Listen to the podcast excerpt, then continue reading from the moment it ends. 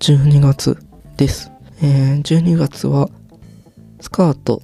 のインストアイベントとライブに行きましたね。えーと、またこれも説明するんですけど、えー、スカートっていうね、バンドがあって、まあ、スカートの澤部さんっていうね、澤部渉さんっていう方が、その作詞曲書いて、で、ボーカルもやってるんですけど、まあ、まあ見てくれたらわかるんですけど、その澤部さんの、そのアルバムが出て、そのアーティストのね、その澤部さんのアルバムが出て、で、その、その一環、リリーベ、リリースイベントみたいな形で、その、ココナッツディスク吉祥寺店っていうね、その、そう、レコードのショップがあって、そこで一日、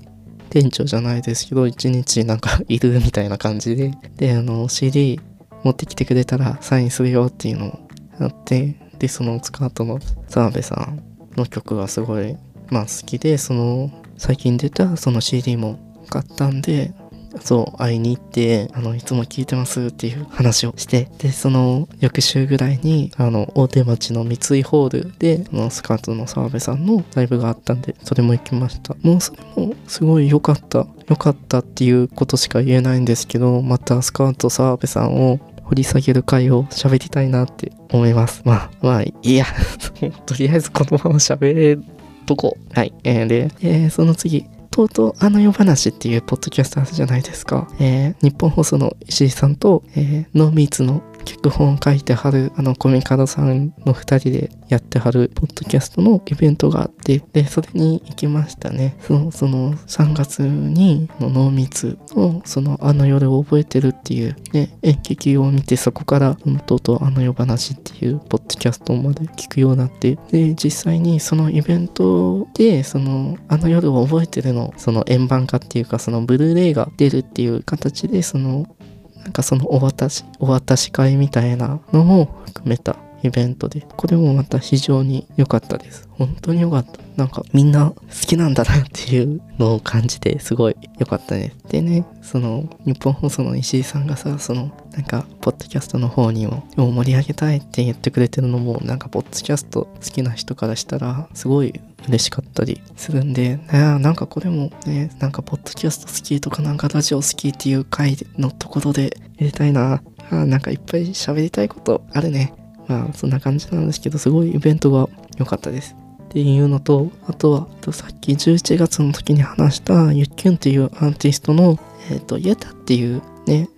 ファースト EP、えーそう、新曲が出たタイミングでリリースパーティーみたいなのが渋谷の WWWX にあって、そう、さっき話してたその年末のライブみたいなの、そのライブなんですけど、まあこれも良くて、本当にね、そのあの会場にいた人みんな、本当になんか一つの集合体じゃないけど、集合体って言ったらすごい語弊があるんですけど、そのユッキュンっていうアーティストの方が、そのディーバっていう言葉をよく使うんですけど、間違い、間違いなくあの会場に来てた人はみんなディーバだったなっていう、すごくね、これもまた幸福度が高い空間でした。本当に楽しかったっていうことをまたどっかで喋りたいなと思います。で、最後だ。えーで、最後行けなかったイベント、えーペルトモさんの24時間大喜利。えっ、と、これは、あの、YouTube チャンネルで、その、大喜利人たちっていうチャンネルがあって、その、いろんな芸人さんたちが、その、ね、大喜利をやるっていうコンテンツなんですけど、それがすごい好きで、で、その中で、その、ペルトンさんっていう、ね、方も出張ってて、その、僕、ペルトンさんの回答とかすごい好きで、でその人が主催？主催なのかな？よごめんなさい。なんか曖昧で。申し訳ないんですけど、ね、その人が、ね、その大喜利やってる仲間と一緒に24時間、どっかの、どっかのロフトのイベントするところで24時間やるっていうところあるんですけど、そう、それがいけなかったですね。また、その大喜利をすごいよく見るんで、なんかこれもどっかで話したいなと思います。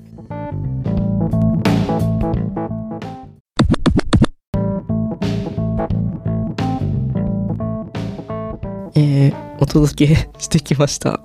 えー、2022年のコンテンツを振り返ろうという話でした。いや、なんか、喋りたいなと思って、